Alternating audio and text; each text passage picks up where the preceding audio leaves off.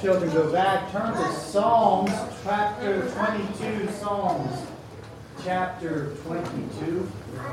We're going to look at verse 27 and 28 to start. You know, uh, you have to ignore the Word of God if, if you don't think that God is involved in the nations. He looks at the nation, I mean, he looks at individuals, but he also looks at nations. He, even all his creation bows down before him, and nations are uh, important in his world. Psalm 22, beginning in verse 27, it says, All the ends of the world shall remember and turn unto the Lord, and all the kindreds of the nations shall worship before thee, for the kingdom, verse 28, is the Lord's, and he is the governor among the nations. It's a prophetic scripture, Revelation 15:4. Who shall fear thee, O Lord, and glorify thy name? For thou only art holy, for all nations shall come and worship before thee, for thy judgments are made manifest. And in Psalm 33 12, blessed is the nation whose God is the Lord, and the people whom he hath chosen for his own inheritance. I want to preach a message today, kind of a play on words. I don't think you'll find this word in the dictionary. Appreciation in your home. Appreciation in your home. Let's pray. Father, as we look today into our country and where it came from, how it exists, and all the things behind it, we should stand in awe. We should stand in respect of the nation that we have.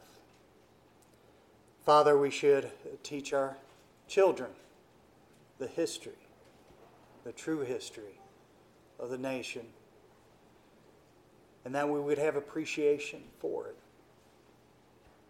But, Father, most of all, of all our loyalty, to give to you, the only one who is all worthy, regardless of what our nation may do, or what nation, other nation we may find ourselves in, be it before being called as a missionary or whether for some other circumstances.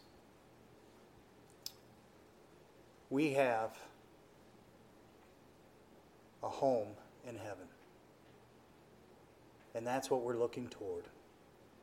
And so, Father, I just pray you bless in this message. Lord, may we learn some things today, and may we see things a little more the way we should see them. For we ask it in Jesus' name. Amen. All right. We celebrate our country's birthday here in a couple of days on July 4th. We go back to July 4th of 1776. That was the mark, and you're going to get a history lesson today. Kids, you can listen up. It'll help you a little bit in your history of this country the Declaration of Independence, and we're going to go through that today. It's not super long. States the principles on which our government and our identity as Americans are based. Unlike the other founding documents, the Declaration of Independence is not legally binding, but it is powerful. Abraham Lincoln called it a rebuke and a stumbling block to tyranny and oppression. It continues to inspire people around the world to fight for freedom and equality, and many other nations have followed the steps of the great nation of the United States of America. In Congress, July 4th, 1776, here it is the unanimous declaration of the 13 United States of America. when in the course of human events it becomes necessary for one people to dissolve the political bands which have connected them with another and to, and to assume among the powers of the earth the separate and equal station to which the laws of nature and of nature's God entitle them. A decent respect to the opinions of mankind requires that they should declare the causes which impel them to the separation. It's basically saying, hey, if you're going to separate from something you owe them, to let them know why. We hold these truths to be self evident that all men are created equal. They are endowed by their Creator with certain unalienable rights, that among these are life, liberty, and the pursuit of happiness. That to secure these rights, governments are instituted among men, deriving to secure these rights. Governments are instituted among men, deriving their just powers from the consent of the governed that whenever any form of government becomes destructive of these ends, it is the right of the people to alter or to abolish it and to institute new government, laying its foundation on such principles and organizing its powers in such form as to them shall seem most likely to affect their safety and happiness. Prudence, indeed, will dictate that governments long established, should, know, should not be changed for light and transient causes. In other words, they didn't step into this saying, you know, this, uh, we're, just, we're just mad, we're leaving. They don't took this lightly. And accordingly, all experience hath shown that mankind are more disposed to suffer while evils are sufferable than to right themselves by abolishing the forms to which they are accustomed. But when a long train of abuses and usurpations, pursuing invariably the same object, evinces a design to reduce them under absolute despotism. It is their right it is their duty to throw off such government and to provide new guards for their future security. Such has been the patient sufferance of these colonies, and such is now the necessity which constrains them to alter their former systems of government.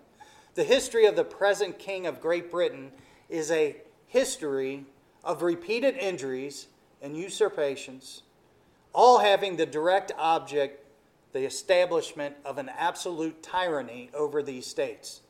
To prove this, let facts be submitted to a candid world. And there's 29 of them. He has refused his assent to laws the most wholesome and necessary for the public good. He has forbidden his governors to pass laws of immediate and present importance unless suspended in their operation till his assent should be obtained and when so suspended, he has utterly neglected to attend to them. He has refused to pass other laws for the accommodation of large districts of people, unless those people would relinquish the right of representation in the legislature, a right inestimable to them and formidable to tyrants only. He has called together legislative bodies at places unusual, uncomfortable, and distant from the deposit, depository of their public records for the sole purpose of fatiguing them into compliance with his measures. He has resolved, he has dissolved representative houses repeatedly for opposing with many firmness his invasions on the rights of the people. He has refused for a long time after such disillusions to cause others to be elected, whereby the legislative powers incapable of annihilation have returned to the people at large for their existence. The state remaining in the meantime exposed to all the dangers of invasion from without and convulsions within. He has endeavored to prevent the population of these states, for that purpose, obstructing the laws of, for naturalization of foreigners, refusing to pass others to encourage their migrations hither, and raising the conditions of new appropriations of lands. He has obstructed the administration of justice by refusing his assent to laws for establishing judiciary powers. He has made judges dependent on his will alone for the tenure of their offices and the amount and payment of their salaries. He has erected a multitude of new offices and sent hither swarms of officers to harass our people and eat out their substance. He has kept among us in times of peace standing armies without the consent of our legislatures. He has affected to render the military independent of and superior to the civil power. He has combined with others to subject, subject us to a jurisdiction foreign to our Constitution and unacknowledged by our laws, giving his assent to their acts of pretended legislation, for quartering large bodies of armed troops among us, for protecting them by a mock trial from punishment for any murders which they should commit on the inhabitants of these states, for cutting off our trade with all parts of the world, for imposing taxes on us without our consent, for depriving us in many cases of the benefits of the tri- of trial by jury, for transporting us beyond seas to be tried for pretended offices, for abolishing the free system of English laws in a neighboring province, establishing therein an arbitrary government and enlarging its boundaries so as to render it at once an example and fit instrument for introducing the same absolute rule into these colonies, for taking away our charters, abolishing our most valuable laws, and altering fundamentally the forms of our governments, for suspending our own legislatures and declaring themselves invested with the power to legislate for us in all cases whatsoever. He hath abdicated government here by declaring us out of his protection and waging war against us.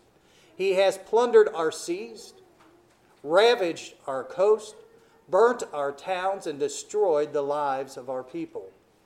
He is at this time transporting large armies of foreign mercenaries to complete the works of death, desolation, and tyranny, already begun with circumstances of cruelty and perfidy scarcely paralleled in the most barbarous ages, and totally unworthy the head of a civilized nation. He has constrained our fellow citizens taken captive on the high seas to bear arms against their country, to become the executioners of their friends and brethren, or to fall themselves by their hands. He has excited domestic insurrections among us and has endeavored to bring on the inhabitants of our frontiers, the merciless Indian savages, whose known rule of warfare is an undistinguished destruction of all ages, sexes, and conditions. In every stage of these oppressions, we have petitions for redress in the most humbly humble terms. Our repeated petitions have been answered only by repeated injury. A prince whose character is thus marked by every act which may define a tyrant is unfit to be the ruler of a free people. Nor have we been wanting in attentions to our British brethren. We have warned them from time to time of attempts by their legislature to extend an unwarrantable jurisdiction over us. We have reminded them of the circumstances of our immigration and settlement here. We have appealed to their native justice and magnanimity, and we have conjured them by the ties of our common kindred to disavow these usurpations, which would inevitably interrupt our connections and correspondence. They too have been deaf to the voice of justice and of consanguinity. We must, therefore, acquiesce in the, in the necessity which denounces our separation and hold them as we hold the rest of mankind, enemies and war, in peace, friends. We, therefore, the representatives of the United States of America, in General Congress assembled, appealing to the supreme judge of the world, and we know who they're talking about there, for the restitute of our intentions, do in the name and by authority of the good people of these colonies, solemnly publish and declare that these united colonies are, and of right ought to be free and independent states, that they are absolved from all allegiance to the British Crown, and that all political connection between them and the state of Great Britain is and ought to be totally dissolved, and that as free and independent states, they have full power to levy war, conclude peace, contract alliances, establish commerce, and to do all other acts and things which independent states may of right do, and for the support of this declaration, with a firm reliance on the protection of divine providence, we mutually pledge to each other our lives, our fortunes, and our sacred honor. They put it all on the line, and they did. Now, the first government that we had from September 5th, 1774, two years before, to March 1st, 1781, was the Continental Congress. And it functioned as, they, as a provisional government of the United States. Delegates to the First Continental Congress in 1774, and then Second Continental Congress from 1775 to 1781 were chosen largely from the revolutionary committees of correspondence in various colonies rather than through the colonial governments of the 13 colonies. So that it was a, just a group of people. The Articles of Conven- Conven- Confederation and Perpetual Union was the first constitution of the United States. The document was drafted by a committee appointed by the Second Continental Congress in mid June of 1777 and was adopted by the full Congress in mid November of that year. Ratification by the 13 colonies, and once you understand this, took more than three years and was completed in March 1, 1781. The articles gave little power to the central government, while the Confederation Congress had some decision, while they did have some decision making abilities but it lacked enforcement powers. The implementation of most decisions, including amendments to the articles, re- required legislative approval by all 13 of the newly formed states. Now, I want you to understand, if you think about it, this was a tough time. This was a molding process. Nothing went easy. 1776 didn't mark where everything turned out beautiful. The states, if you can imagine each one of them, kind of had the idea that they wanted their own power, just like we do, in a sense. We don't want somebody telling us what to do. There was that type of decision. Despite these limitations, though, based on the congressional authority granted in Article 9, the League of States was considered as strong as any similar Republican Confederation ever formed. The chief problem was in the words of George Washington no money. The, state did little, the states did little to support the Confederation Congress. They didn't pay their way, or some would just pay part of it. was a borrowing they had. And we had a national debt right then, folks. They had to borrow money from people to, to keep things going because the states weren't really doing much to do that. Without money, there was difficult, difficulty to do anything against the attacks against the states that were coming in various ways at different places. They were coming from all different coasts, and it was hard for the, the states to battle those things on the seas, on the lands. Don't think because of 1776 everything became rosy in America. They had to continue to fight. It became imperative that the states unite with a more perfect union, a union capable of coming together to govern and defend its existence. And from this impetus was formed the Constitution of the United States, which exists today as our governing principle. But understand this they came together they had to have a two thirds majority this time, is what they decided. Once they got the first nine, they were in. There wasn't going to be all 13 this time. And there would be somewhat of a division. There was uh, those who would agree with the power, federal, what we call federalist, and giving them power and getting under, but then there was those who are anti-federalists and just didn't want to uh, the, the federal government to have too much power. They, they wanted in the states power, which you can imagine just human nature. I mean, these weren't, I mean, there was all sorts of people uh, here. The Constitution includes four sections. An introductory paragraph titled The Preamble, a list of seven articles that define the government's framework, an untitled closing endorsement with the signatures of 39 framers and 27 amendments that have been adopted under Article 5 to date. The preamble. the preamble, the Constitution's introductory paragraph, lays out the purposes of the new government. We, the people, and you see that listed. Well, we, the people, that's a, there's an importance to that.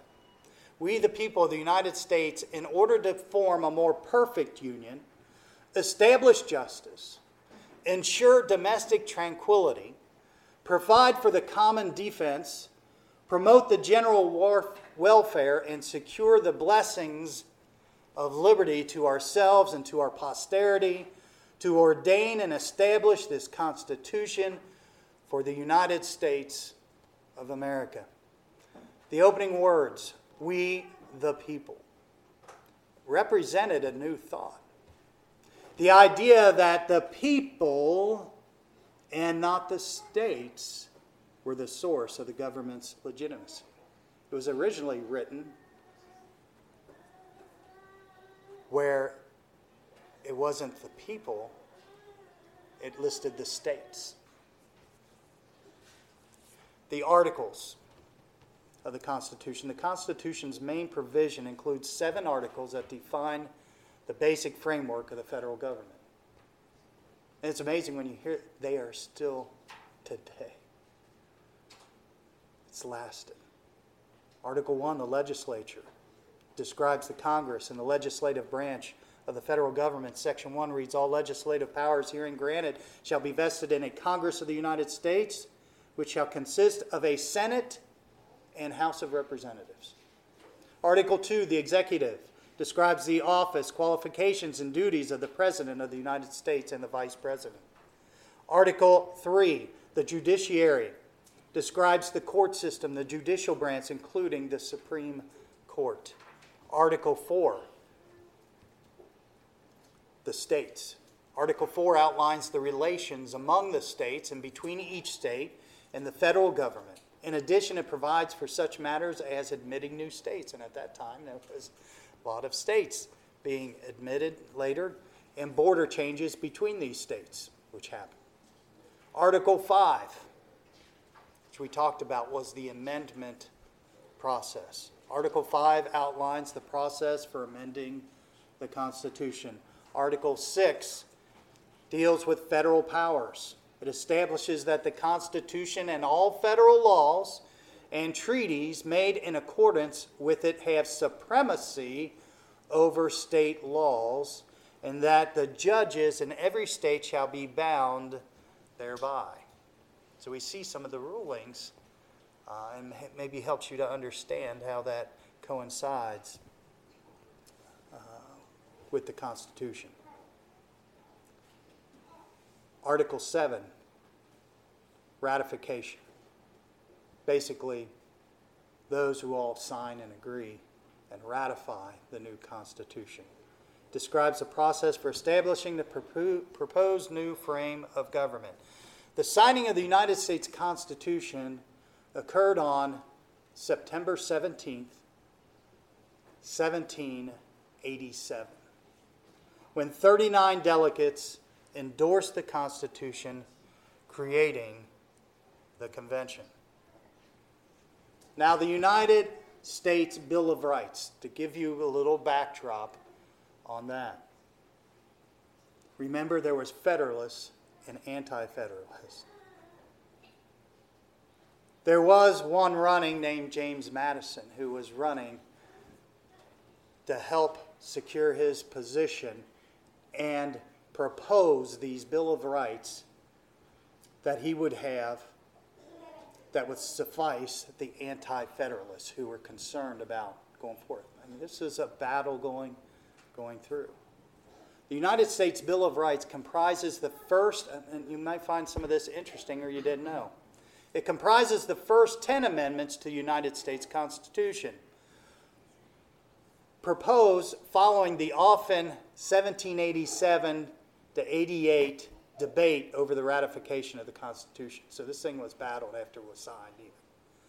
And written to address the objections raised by anti federalists. The Bill of Rights amendments add to the Constitution specific guarantees of personal freedoms and rights, clear limitations on the government's power in judicial and other proceedings, and explicit declarations that all powers not specifically granted to the federal government by the Constitution are reserved to the states or the people. There were actually 12 original articles of amendments proposed, primarily by James Madison. Amendments 3 through 12, that's 10 of them, were added to the Constitution on December 5th, 1791, known as the 10 Bill of Rights. Article 2 became part of the Constitution, the original Article 2 that was on May 5th, 1992, as the 27th Amendment. Article 1 is still pending before the states from its origination. Now, there have been a total of 27 amendments to the Constitution to date. The First Amendment, freedom of religion, speech, press, assembly, and petition. The second, right to bear arms. Third Amendment, quartering of soldiers. Fourth, search and seizure. Fifth, grand jury, double jeopardy, self incrimination, due process, and takings. Sixth, right to a speedy trial by jury, witnesses, and counsel. Seventh, Jury trial and civil lawsuits, remember these first 10, okay, are what was back then. You can see the reason they were having these because of what they came from. Eighth, excessive fines, cruel and unusual punishment. Ninth, non enumerated rights retained by people. Tenth, rights reserved to states or people. 11th, suits against states. 12th, election of president and vice president. 13th, you can imagine what time this was uh, uh, abolition of slavery. 14th Amendment, citizenship rights and equal protection, apportionment, Civil War debt. This is the time of the Civil War where these amendments came. 15th Amendment, right to vote, not denied by race. 16th Amendment, uh oh, income tax. Hey, remember, it didn't work because it didn't have any money before. 17th Amendment, popular election of senators. 18th Amendment, prohibit, prohibition of liquor. 19th, women's right to vote.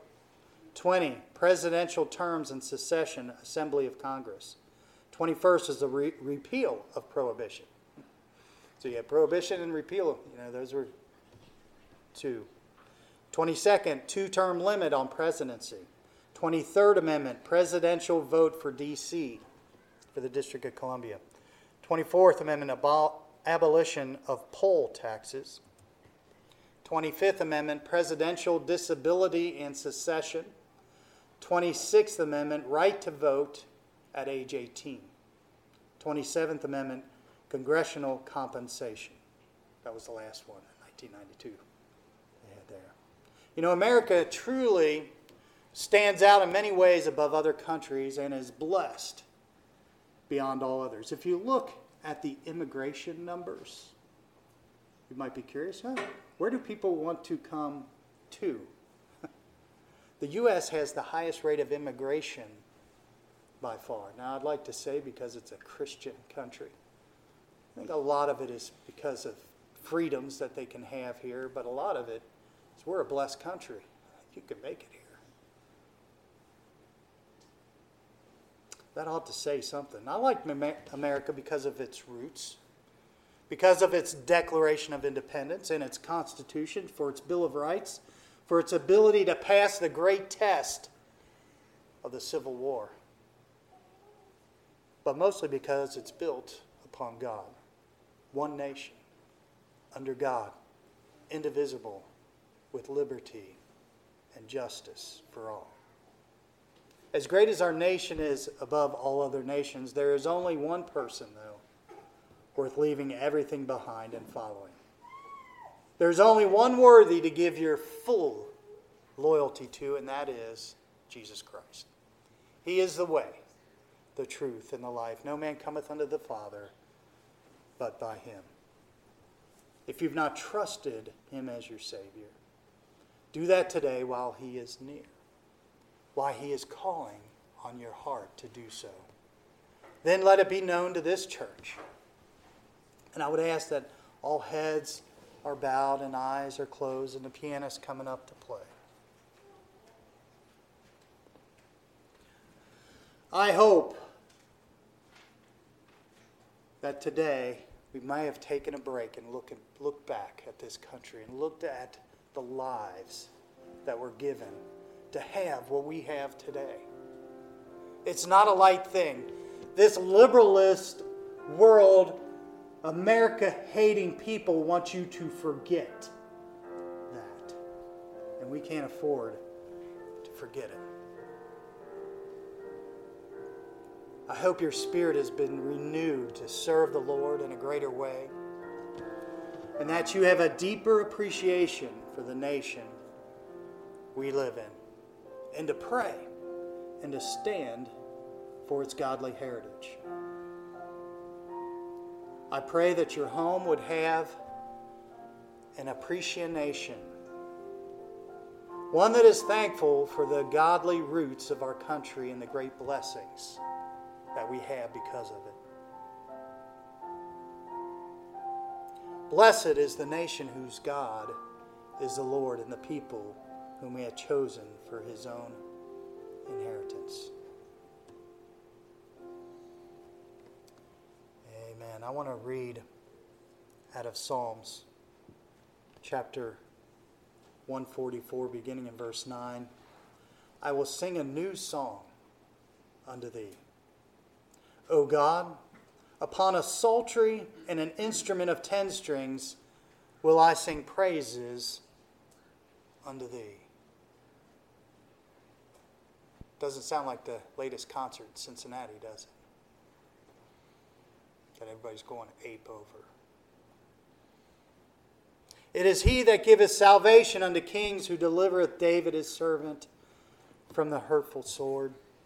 Rid me and deliver me from the hand of strange children, whose mouth speak vanity, and you're in this world, and their right hand is a right hand of falsehood that our sons may be as plants grown up in their youth, that our daughters may be as cornerstones. Think of that. Listen to the wording. Our daughters as cornerstones, polished after the similitude of a palace. There's some signs for your family. Sons as plants grown up in their youth, daughters as cornerstones polished after the similitude of a palace that our garners may be full, affording all manner of store, that our sheep may bring forth thousands and ten thousands in our streets, that our oxen may be strong to labor. Here's one's for you, brother. that there be no breaking in, nor going out, that there be no complaining in our streets. Happy is the people that is in such a case. Yea, happy is that people whose God is the Lord. Let's pray. Father, Thank you for this message, Lord. I don't know how you're working it into the hearts of the people, but only your Holy Spirit can do that work. Father, we're going to celebrate this country's birthday. May we remember. May we not forget. May we fight for it. May we teach it to our children. And may this nation serve the living God. And all else fails, we know who we serve. We know where we're going. And no matter what country we may be in, we have a home in heaven if we've trusted Christ as our Savior. Now, Father, I pray your blessings upon this people. Pray that you've encouraged and enriched their hearts today. For I ask it in Jesus' name. Amen. You are dismissed.